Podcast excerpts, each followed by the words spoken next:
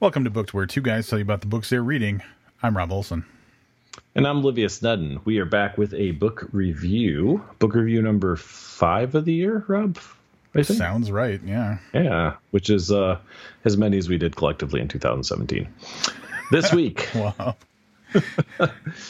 this week we are uh, reviewing a, book by a hometown boy, David Mamet. Um, I, I, i'd known the name, probably not for the same reasons that you would think I did.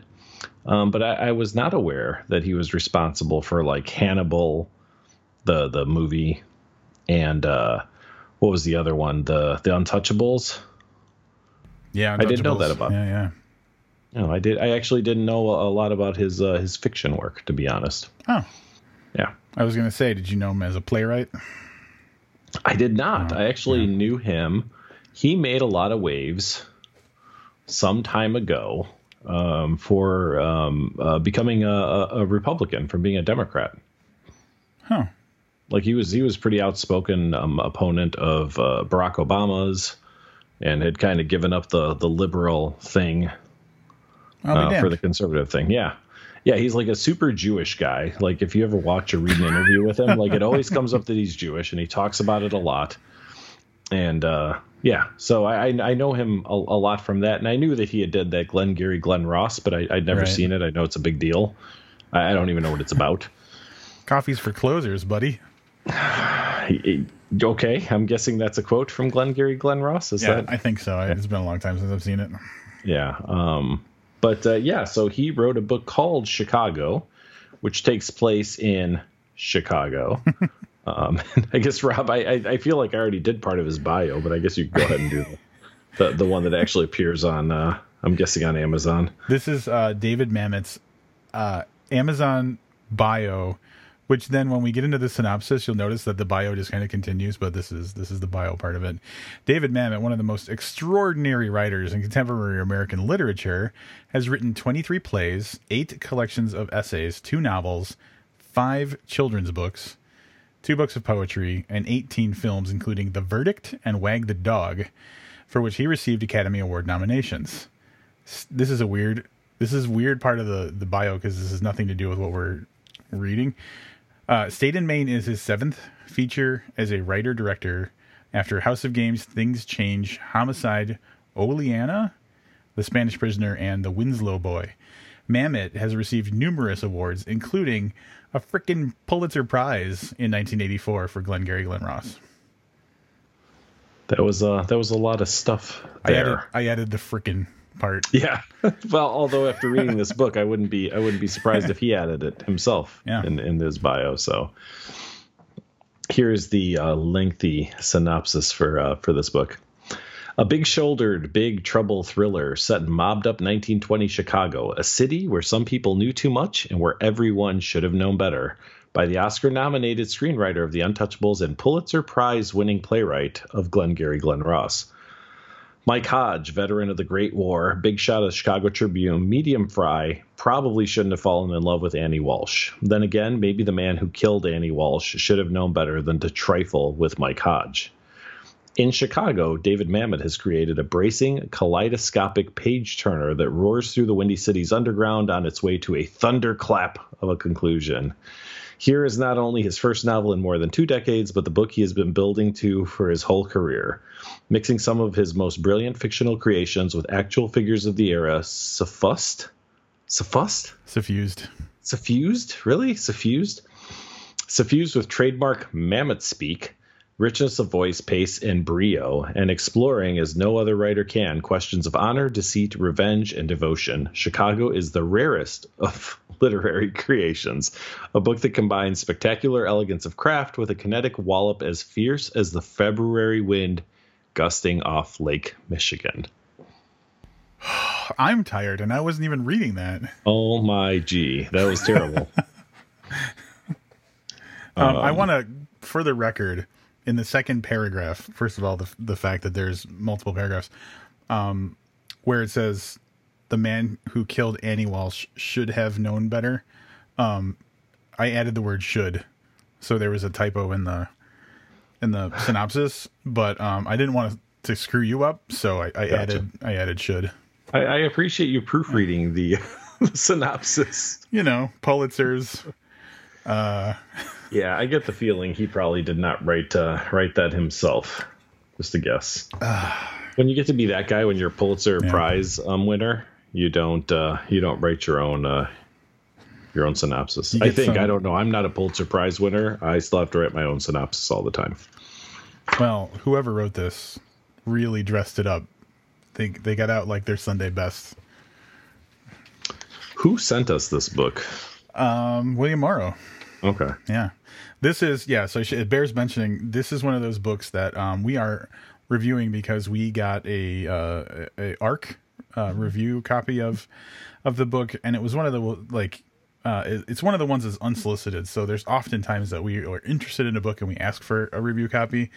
This one is just one that dropped on my doorstep one day, and I was like, "Ah, Chicago. I think I, I think I know a thing or two about Chicago, and uh, I recommended it um, because of the timeliness of it. It's coming out a week from when we're reviewing this, um, and just you know, if we needed a, a spot to read, review a book, I thought it would be nice. So And uh, we did just that. Um, we we shared a paper book.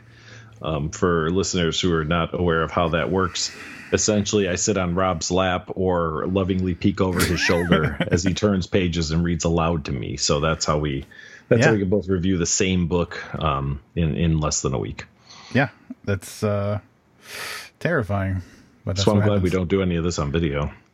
Yeah, and and so um, what piqued my interest about this was um, uh, first of all, obviously, like David Mamet is a big name, um, so I was familiar with with with his name, but like obviously the subject matter of Chicago, Livius and I both being from Chicago, um, thought it would be, you know, I always love those stories where when something is mentioned, I've been there and I can actually like see from my own personal experience like the thing that's being discussed. And so I was hoping for hoping for some of that, understanding that it was set in the early 1900s. I wasn't sure how much of that I'd be able to get, but like that's one of the things I was really excited about. Just that. Uh, oh hell, what was it called? Like the Ace of Spades. What was uh, what was the place that Peekaboo owned? Yeah. Yep. That's yeah. the only place you knew uh, you knew of personal experience. Yeah, I go there all the time. I don't know what you're talking about. Yeah. so our uh, our story starts off. Uh, so we should say so. Mike obviously is the protagonist. He's mentioned um, in the synopsis. Uh, he has kind of a sidekick, uh, a, a reporter friend of his. And when I say Yeah. sidekick, uh, uh, Clement Parlow is his name. He, he's more of a sidekick's probably not the right word. Almost like mentor. I feel like he's the one that Mike got advice from versus like having Yeah. a side you know what i mean? Like kind of a guy he may have looked up to or at least someone who was senior in their position although they were the same age. He seemed to be the one with the more worldly knowledge about him. So really the first part of the book just sets up that the two of them um, are, uh, are veterans of world war one where they spent a lot of time in france. And uh, uh, that's it. Kind of gives you lays out the terrain and stuff. But through the course of this, we find out that Mike has taken a liking to Annie, who is uh, someone he met uh, through the course of his work in investigating a story. Yeah, so a lot of the beginning of the book really kind of sets the tone of of prohibition era Chicago. So um, these guys both write for the Chicago Tribune, which to this day is a paper that exists, and um, back then was probably the most had the most notoriety. It was probably the big paper of Chicago. Um, correct me if I'm wrong. And so, I to me, they have kind of prestigious, you know, work like nowadays you work for the Chicago Tribune, no one gives a damn. But I think back then it meant it meant a little bit more, and they were like, you know, veterans and everything. So these guys, you know, were were pretty. I I don't know. I I kind of took them as like big deals as far as you could be a big deal in in the press. Um, but yeah, like it kind of just establishes prohibition era Chicago and the way things go and um, like slices of you know what it was like for them to be in the war, plus them being reporters, plus like introducing to a degree the mob culture of Chicago and explaining kind of how things worked. Like there wasn't just one mob that kind of controlled the city. There was the north side people and there was the south side people, you know, and the There were the, there was the Irish, and the Italians. Yeah, yeah. So the Irish were the North Siders, mm-hmm. and the Italians were the South. Mm-hmm. And so it, it it takes a while for them to kind of establish the tone that's going to matter for like telling the story. So I'd say that the first like what 25 30% is really just kind of getting that stuff laid out and then also establishing the love story between Mike and Annie. Sure, yeah. The first the first thirty percent of this book is is solid setup. it takes yeah. a long time to really get into it. Yeah, so he um he meets Annie because he's uh, she's the daughter of a flower shop owner, and it's the flower shop where like the like he makes these connections, and that, that's one of the things that I think Mamet did really well in this book, and we'll talk about it um, a, a little later. But he's trying to like figure out what's going on with the mob and who's who and he figures out that um that they that all these funerals that he's covering and stuff they all get their flowers from the same place. So he makes this leap that he's going to start hanging around the flower shop and like befriending the owner and seeing what he can collect. And what winds up happening is he falls pretty hard for the daughter of the flower shop owner. Yeah the very young daughter not very mm-hmm. young, but like it, almost inappropriately young is the way I got it. I don't know if we ever got a specific age. I don't think we did, but yeah, I mean, he was, you know, she's virginal, and this is the time where, you know, he really is not allowed. Like, he can visit her at the shop, but like right. never really leave the shop, or they can go for a walk, but it's really just around the block kind of um, dating mentality. So she still very much lives with her family at home, um, and and you know, it follows those uh, those practices, the those long lost traditions of like propriety in uh, in courting. Courtship yeah yeah. Yeah where there is no uh you know there's there's no blowjobs in the back seat of a of a car in in this story in the 1920s at least. So uh it's uh yeah so there's a there's a lot of setup in this. And, and through the course of that you know we meet some other characters. So um, there's Poochie, who's only mentionable because of his name. He's a photographer, so he kind of is uh, along on a lot of these situations with Mike and or um, Parlow, his friend. Um, and and my favorite character, and um, I, I, think in this whole book is Peekaboo, who is the uh, an African American madam at the whorehouse that Mike frequents, but doesn't really partake very much of. like he yeah. just goes there to hang out with her, which and I thought their relationship was super cool. And for me, she was the most interesting character um, in the whole book. Um, yeah, so that kind of like, so that scene and Peekaboo basically like, and I, I think we're gonna be on the same track about this. Peekaboo is basically like who he goes to confess to, like, right? Like he goes there to unburden himself about what's going on in his life. We're talking about Mike, the protagonist, mm-hmm. and and Peekaboo is just there to like as a friend because we get in backstory at some point kind of like the origin of their their relationship and he he you know he treated her with more respect than maybe could have been expected mm-hmm. uh, of of people at the time and so i think their friendship is kind of like established based on that but like he goes there because he knows he can trust peekaboo to just talk about whatever crazy stuff's going on in his life and it's it's nice it's it's a nice really yeah, it's a really good relationship because like it's not like he takes advantage of her. They just have this kind of like um what's the word I'm looking for? Like not trust, but you know. Yeah, I mean they're they're they're legit friends. Yeah. Like like neither one of them is getting anything from the other one. And the the way they meet, oddly enough, is is Parlow wants to go there, and Parlow does, and he's kind of offensive. yep. And he's really, really drunk, and and Mike goes to apologize for his behavior, and then you know they they have a conversation regarding um, the first black uh, pilot, the first black woman pilot. Mm-hmm. Um, who he knows because he was he was a pilot himself, and he speaks very highly of. It's a um, can't remember her name now. It's like Bessie something. Or, yes. Uh, don't remember. Sorry. Yeah, I, I don't remember either. But at any rate, so so their friendship develops out that. But she she offers like sage life advice to him throughout this book, and that's what this book is. Is it's a weird weird book because it's really peppered with little stories that I don't want to say they're vignettes because they're always a story someone sharing with someone else, but there's always a um, there's always a moral to it or some type of reveal Yeah. uh, about the mannerisms of people, and she's one of the ones who provides um, many of those in this in this book, and and some of my favorite ones too. For sure. Yeah, the Peekaboo character really, really one of the be- probably one of the best characters in the book. Um, something I want to point out is this book. You could very easily mistake it for being a mob book because the mob comes up even in the in the synopsis. But I don't really see it that way. What do you? What about you? Um, no, I, I don't. I don't see it that way either. Um, it, it it really for me is is more of a like a tutorial on investigative journalism, Yeah.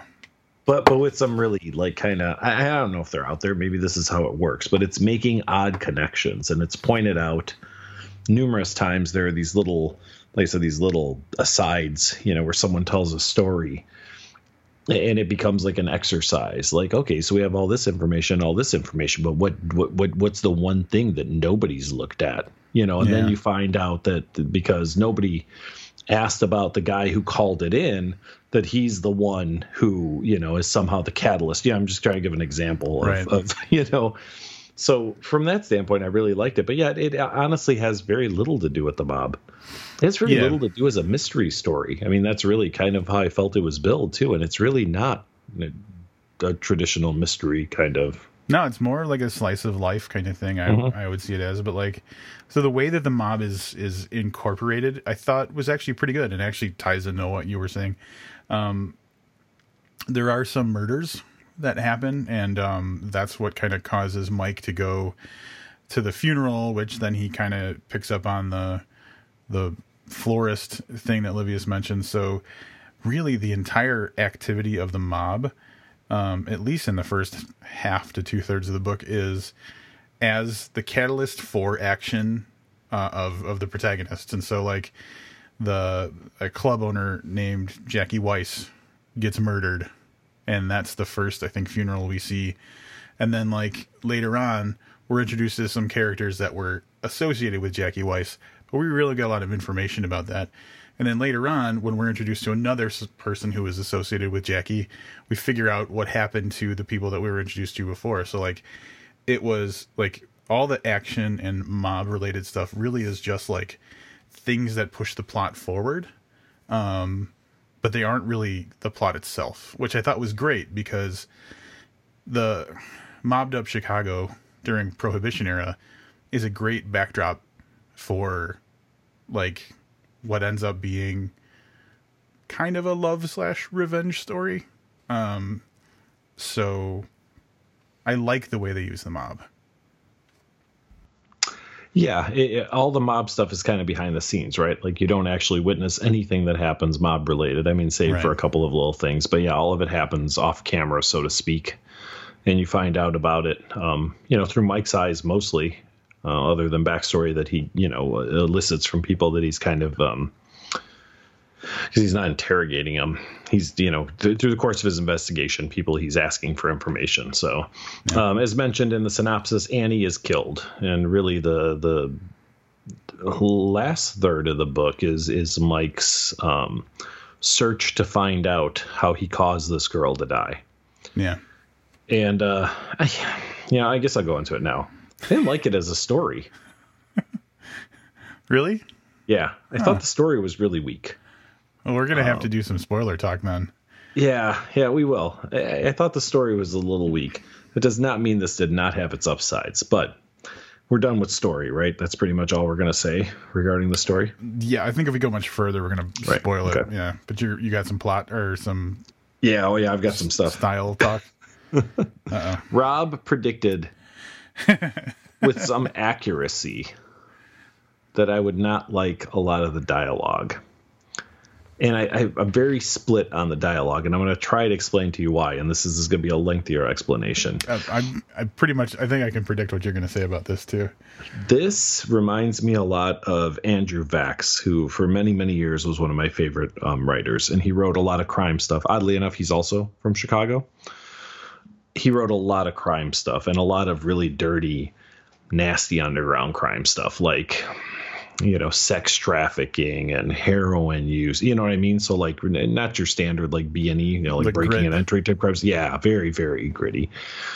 And he had this way of dialogue between his characters, which I, I don't know. I've never been around a lot of people that are into like underground crime stuff, but it was seemed very authentic, which I really liked, but also felt um, it was really hard to follow sometimes. Like I felt, and I'm now I'm going to transfer back to this book. There were times where you know you'd get a, a couple, uh, you know, uh, Parlow's talking to some cops, and like I understood yeah. the words, but the way the dialogue was delivered felt authentic. Like they both have this knowledge, and to them, they're probably making perfect sense. But to me, as an outsider, I, I struggled to follow the stories. Yeah. So I, I like it in its authenticity, but it can sometimes be tough as a reader to to really stand. I'm, there's a couple stories in there. I'm pretty sure I have no fucking idea what actually transpired as, as they're telling the story of this other crime that they investigated for whatever. I'm like, no, no, I understand all the words, but the the the way they're describing things, I'm just not getting it. So I, I struggle with that, but I also at the same time, I felt like it lent an authenticity to the storytelling. So I'm kind of up in the air about how I actually feel about any of that. yeah, that's pretty much what I thought you were going to say, and I, I I suffered from the same thing. So like, and it's weird because, and it has to be intentional because there were parts of the book that I just tore through. Um, mostly when it was non-dialogue, when it was just like straight up boom, like this is you know the you know yeah, when you're in Mike's head, it's yeah, really yeah. easy to follow. Right. When it's dialogue, especially with like, oh, here comes Parlow again. He's going to say something I don't understand. I can't tell you how many times I was like, oh, just fucking get to the point. And it's and it's got to be. My thought on this is, had we not been following two characters who are writers, it would have been entirely different dialogue. Like if it was two, two mobsters or two police officers, uh, for the most part, I think it would have been easier to follow um, but because it was two writers um, in the early 1900s, the only thing that they have to go off of, like the stuff that they they loved, that they fell in love with the written word for, was like stuff from the eight, like 1800s. I'm guessing, which has got to be like really just dense and and weird, like British shit that like no one understands. Well, and even sentence structure, mm-hmm. like I, I, wish I would. It's a paper book. So if not, I'd have some highlighted like examples. Yeah even the structure of some of the sentences, and you could tell they were written to be very conversational. Yeah. But when you're reading them, didn't play that way. So yeah. if you saw that, and maybe this is a little bit of tribute to the fact that his fame really comes from being a playwright. That's what I was. Yeah, that's what I was thinking. Like, if this was a play or if this was done cinematically, it it's it's meant to be spoken out loud instead of read. Is that kind of mm-hmm. what you're? Yeah. Yeah, yeah, and I it, that didn't occur to me until just now. But yeah, it was it was I don't know, it was weird.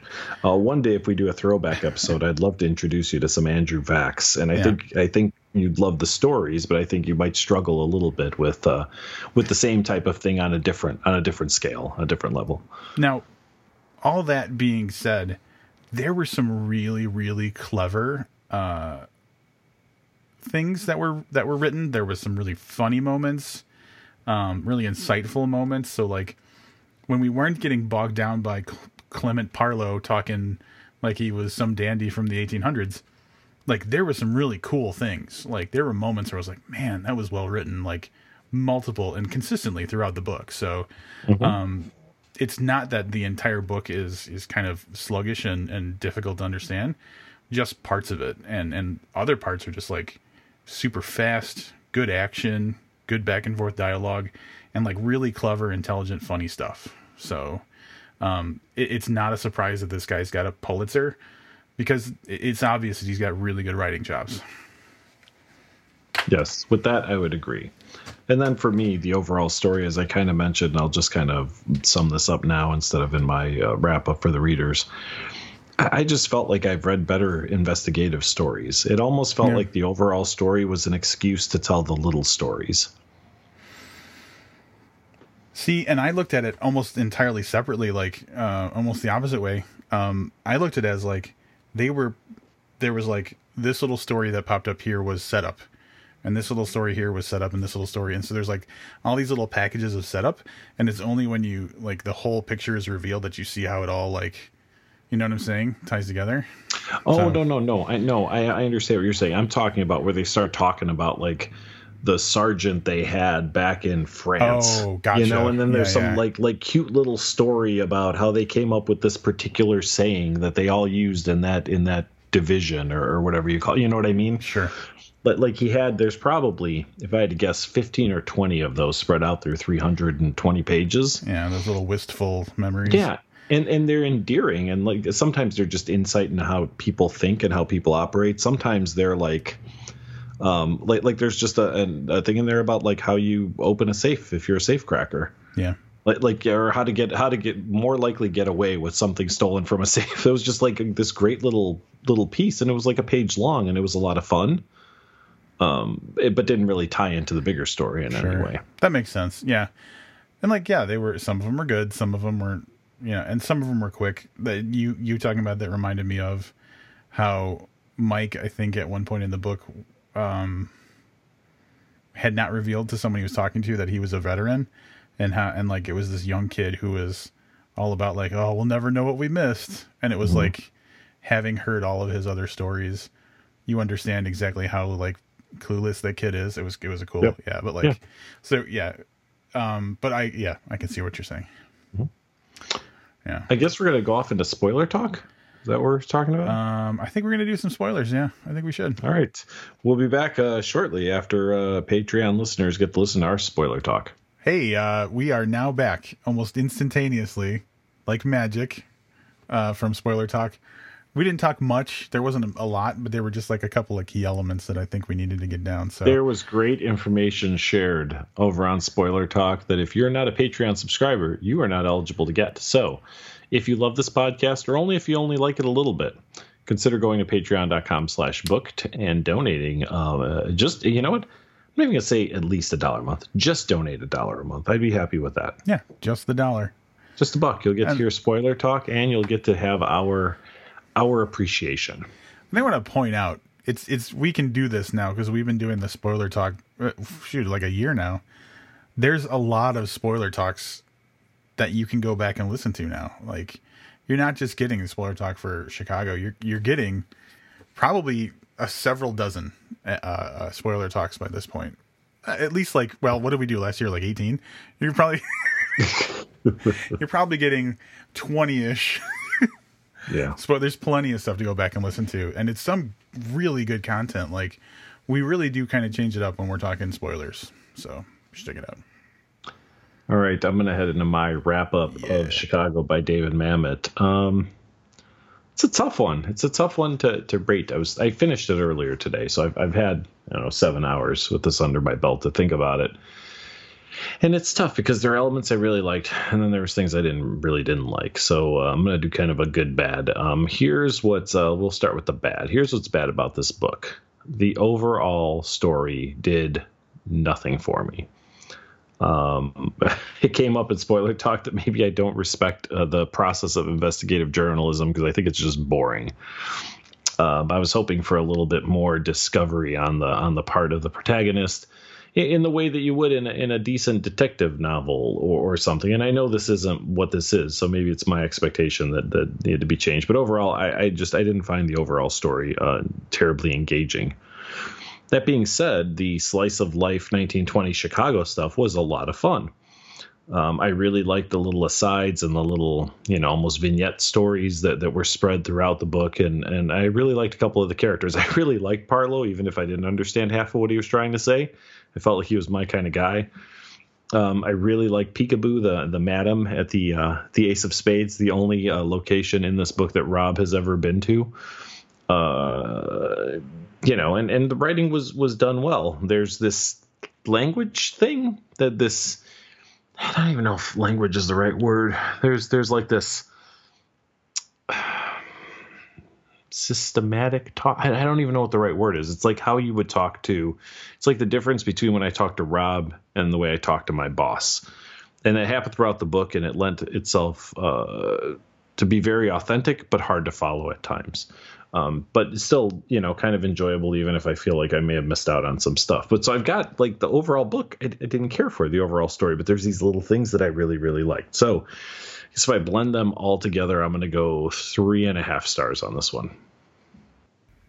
That's higher than I expected you to go. I was uh, busy searching for Ace of Spades on Google while you were talking about your review, your uh, uh, when you were giving your your wrap up. So that's what I was up to. Nothing conclusive yet, but I did find one that says Ace of Spade escorts. So I'm going to be doing some um, investigating, some journalistic investigation, investigative journalism on that one. You're going to have to talk to Trixie. I'm going to. I'll talk to Trixie and put in the hours on that. Um, all right, so ha- having never read anything by Mamet before, but seeing you know some of the, the the movies, I've seen Untouchables, also Chicago's nineteen early nineteen hundreds, right? Capone time. Glenn Glengarry Glen Ross, I think I saw once, but it was like a long time ago.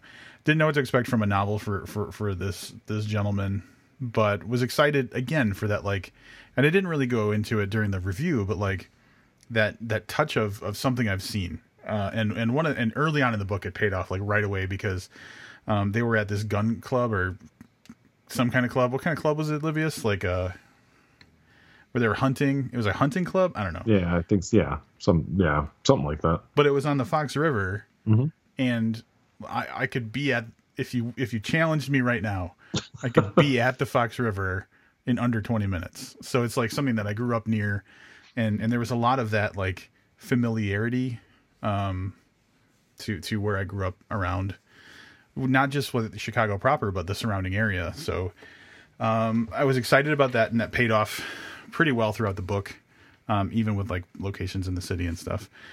The story, the only real downside for me was the confusing parts based on um, dialogue, particularly from Clement Parlow, but then also from random characters here and there it was just a little bit murky for me, and I know that that was an intentional um, kind of stylistic choice, but it did slow me down a little bit. Otherwise, um, I like the way the story was plotted out, and I liked the pace of of the invest- investigation and everything, and and those little like uh, throwbacks along the way to the war and stuff like that. Just kind of added character, put a little meat on the bones. So I was along for the ride the whole way. I thought it was a really well done story, and it uh, again kind of advertises itself as mob, but it's not. I mean, it's got mob in it, but you know, uh, it's just like I said before. It's like like a set, like a backdropping. It's not the the main part of the book. Um, but the story was good love story was a little bit lacking for me. It was more of just like a guy who got revenge. It was more of a revenge story that we didn't really feel the love part. Like he was just kind of creeping on some girl and eventually she got killed. And so I didn't really feel much from that part of it. I didn't feel his need for vengeance. So that was a little bit lacking for me. Overall, I liked pretty much everything from the story, and I got to top Livius because I, I feel like I liked it more than he did. What'd you do? Three and a half? Yes. Yeah, let's do four. Four stars. There you have it, Chicago by David Mamet. Um, that's available in just a couple days, so you'll be able to pick that up on the 27th, I believe. Yeah. So uh, if you're listening to this fresh off, uh, hot off the presses, you'll be able to uh, to pick that up in a couple days. You know what? It was interesting. I, I liked because um, this has been coming up a lot in in you know real life in in the world, right? So the Tribune back then, and you know, a was uh, you had mentioned it, but it was the only source of news. I mean, there wasn't television. Yeah. Any news you got was either word of mouth or through a newspaper. And the Chicago Tribune, I, I believe, is still the biggest newspaper in Chicago. Yes. Um, was at the time, but these guys like reported facts, and there was a lot of that. There was a few scenes where they were with their editor, maybe. Yeah where, where the guy was giving him like he was even telling him like I don't care if you're right trying to write you know the next great American novel, like you tell me what happened. We don't care. What is he? Oh, he said something. He's like, we don't care if the blood spilled onto the road like flowers or something. Yeah, like that. yeah. That's that. It was all like like just the facts kind of reporting. so it's interesting to see that because we have less and less of that nowadays. Oh, Everything is an yeah, editorial, regardless of how you know it's built. So uh, it was it was nice to see what uh, what news reporting could be and was um, previously. Yeah, and obviously there was like the darker side of it, like, but yeah, they. I think nowadays it's like, um, whether there's a story or not, you write it. Whereas back then, there had to be a story to write first. I think that's kind of if that makes any sense at all. Yeah. Like we could make a story out of nothing nowadays. Um, Like, uh, you know, could Livius be a serial killer? And then I'd write a story about could Livius, you know, like what if Livius was a serial killer? And it's totally flight of fancy. There's no truth to it. Whereas back then, well, Oh, I'm sorry. Go ahead. Just go ahead. oh no, I have to get into some investigative journalism now. Uh, you know what I'm saying? You, you, you get where I'm going with that. No, no, no. I do. Yep. So, did you like the Chicago stuff at least? Did you feel like, oh man, I've been there. Oh, I know that place. Um, yeah, I, I did. I did. I mean, a lot. Of, I actually googled a couple of the addresses. so I, I googled. I think it was the address to the flower shop, and it's very clearly just like a bungalow home right now. You Yeah, know, like yeah. so it was kind of uh, kind of weird. I did not look up the um, whorehouse. I don't know if that was actually legit or not. I'm going to assume no. But at the end of the story, um, it had, they had actually said that it got shut down and um, Peekaboo left town. Yeah. Um, So but they mentioned Peekaboo this. story. Read Peekaboo story. Yeah. Oh, can you can you imagine the follow up to this book just called Hmm. Peekaboo? Oh, and it's already got a great title. Yeah. Poochie might make an appearance. um, they mentioned the St. Valentine's Day Massacre, right? They did very That early on. Yes. Yeah. Yep. Happened during the book, I think, right? Yes. Uh, maybe right before the book. I think that's how they kind of established Al Capone Yeah. as a the as a person. yeah the yeah yeah yeah exactly. Or like the rivalry between him and the Irish or whatever. Yeah. Good stuff. Good stuff. I was on a I was on a ghost tour right there by the Biograph Theater yeah. where uh, we we walked down that alleyway where the um, Valentine's Day massacre happened. Out in Lincoln Park. Yep. Yeah. Um, how much do you care about mob stuff? Um, not, you know, I used to care more when I was a lot younger. Um, not not so much anymore. Do you think there's like a place in modern history or modern times for like the romantic, like war, not war, mob kind of stories and stuff? Like everybody kind of thought it was so cool, like Sopranos and shit like that. I, I mean, The Sopranos are great. I mean, I love the TV show. Um, I, I think that, and I think The Sopranos touched on that a little bit, is that I I don't know that there is a legitimate mob anymore. Yeah. And the saddest part about that, and I've had this discussion with other people, is that, and, and, and you know, and this is not, I'm not talking up the mob. I'm, I'm romanticizing it like the movies did and stuff. I don't think that obviously organized crime is a great thing, but it's like they had a set of values and they had a set of rules and they really had power and controlled everything. And that really what ran them out was like fucking like punk street gangs. No. Like they just couldn't compete with the numbers, you know, that, that uh, a, a shitty little street gang of, of basically teenagers and 20 somethings could do Yeah.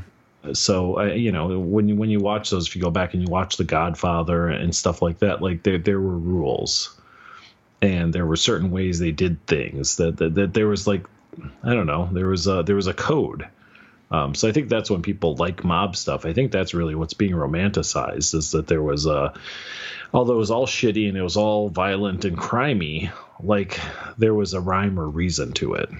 Like there was there was so- you know the the code is is what I think people romanticize. And, in a time when I was far more, I was ever like into the mob, but at a time I enjoyed that stuff more. I think that's what really I found most fascinating about it. Yeah, because like they and and I haven't I I, I have a thought about that. Um, I've done a little reading here and there, but I'm by far no expert. But like, um, I think a lot of that comes from the fact that like they they were they were shitting where they ate.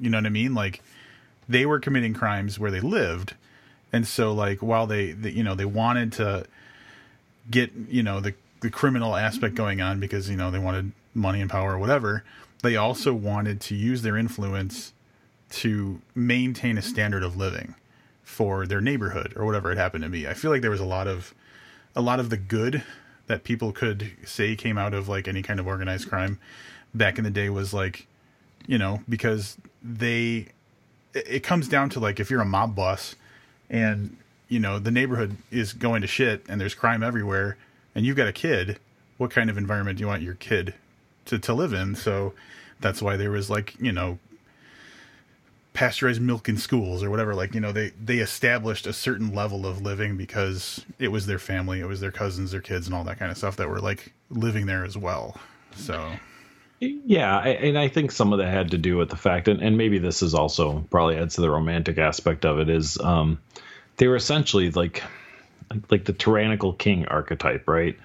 So yes, Yeah. they controlled all the crime, but they, like you said, they could um, dispense justice in the neighborhood. So right they could in- get in your- things done yeah, in your typical like mob movie, it- it's so back to the Godfather, right? Like the guy comes and asks for a favor because he Yep. has this problem, and who can solve this problem? The ruler, the king of the neighborhood, right? Yep. But the king of the neighborhood is is tyrannical too. I mean, he doesn't he dispenses justice by force. Mm-hmm. Uh, you know, but yeah, like like you said, they they wanted to. Kind of you said they shit where they they eat, but they also tried to keep that place as clean as possible yeah um, with the exception of the shit that they had going on. And I think the mob, and, and again, I'm no historian either, but it seems like they had started off with um, like business purposes. You know what I mean? So Yeah. they, they ran like gambling and maybe prostitution, but then Right. they did things like they smuggled, you know, uh, booze in or they unloaded hot, you know, TVs or, or whatever the situation was. But then it got to be drugs and, and all kinds of other shit. And we know where there's drugs, at least, you know, illicit, serious drugs like that, you know, that begets violence and then it gets Right. uglier and uglier. So until I said, I think they were just wiped out by a bunch of punk kids essentially, which is, you know, kind of, kind of sad to see that, that, uh, you know, somewhat of a monarchy, uh, as bad as it might have been, could just be wiped out by your everyday, you know, dumb punk little with a gun. chunks yeah Yeah. Yeah, and that yeah. Um and the problem is like the foothold kind of crimes I, and I am no I am no expert. I'm just talking out of my ass, so please nobody take whatever I'm saying seriously. There's like the little foothold crimes that they probably started out with like one of the things I read that I thought was so clever but also such a dick move is like um and this is an actual example from like Chicago in the early 1900s. Like if someone owned a garage, they'd want, you know, someone to park their cars in the garage, but if people weren't because there was free parking on the street, you know, they'd pay someone to go out and just smash all the windows in the cars so that people would want to park in the garage because it's safer. Yeah. There's some industrious motherfuckers right there, man. And that's yeah, but that's like a, a that's like a that's a low risk kind of crime, but it's mm-hmm. also low reward. You're not making a ton of money off of a parking garage. But like if you sell 30 pounds of heroin or whatever, yeah. the turnaround on money is so much higher, but there's Mm-hmm. so much more risk and so much more damage from it. So yeah, it's interesting. Yep. And I just I'm- I just work for retail, so there's yeah, no crime there. I um I remember there was a tire shop in in my neighborhood where I grew up in, in Chicago on, on the north side. Um, and, and people in the neighborhood would say that they would actually that that tire shop would go around like throw nails down like in the alleys and stuff just to to drum up business. I that's that reminded me of. So maybe those guys were all mobbed up and They they, were were just like really up. low level, not very successful mobsters because all they want to do was patch your tire for eight bucks or whatever it was at the time. So But there could have been some like simpatico. So if you think about it, you're a legit tire company owner. Um, you know the mob people.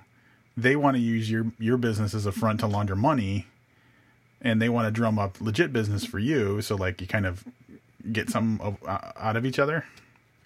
I don't know.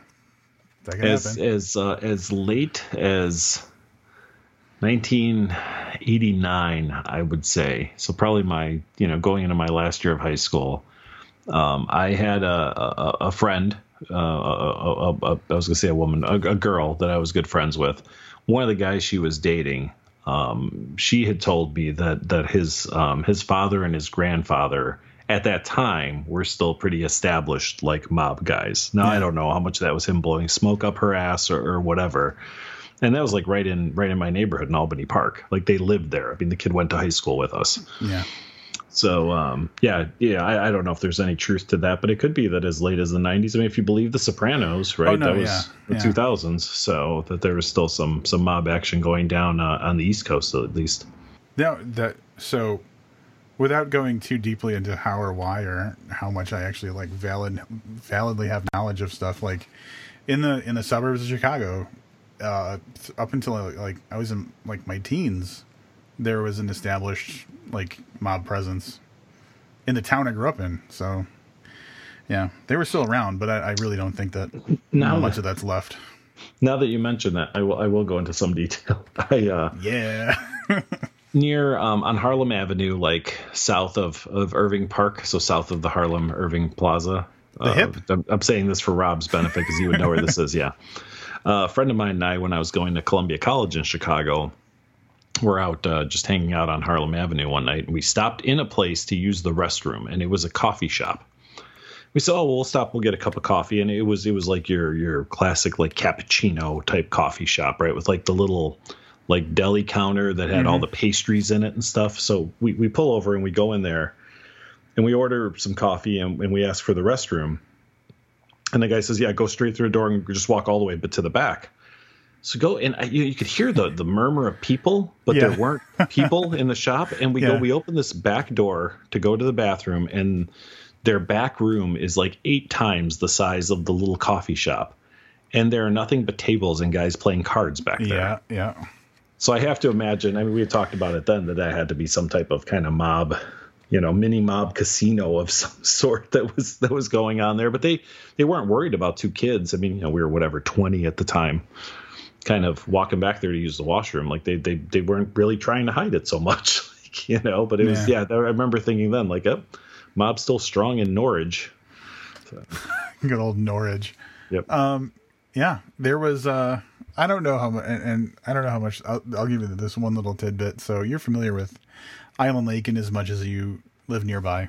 I, I've driven. I drove through it today. Yes. So So that's the town I grew up in, and the story I heard as like a young youngster, like a teenager or whatever, was there was this one pizza place. Of course, it's the pizza place um, that uh, was like the pizza place uh, in Island Lake forever, and um, and at, one point it changed ownership or you know turned over or whatever, and like in in talking about the old place, I had heard the story that um that there was like a back room for gambling, you know, that kind of thing. So, um, and it was connected with there was a liquor store next door and a bowling alley right behind it, and those three places were all owned by the same, um, the same guy, and uh, and there was like this whole the whole operation was like using those three locations for like some of their their dirty business. But the the the gambling, the backroom gambling thing is definitely something that I heard about from from there. And if you ever look up the the place, the pizza place was called Solly D's. I don't know if you ever heard of that. I did not, but that that name alone is evidence of mob action. So yeah, um, I wonder. So like, if you search, if you start searching Solly D's, it's S O L L Y. It comes up with Salvatore Solly, Sally D De Laurentiis. Uh, the first hit is about the mafia. So like, this guy was totally mobbed up or whatever.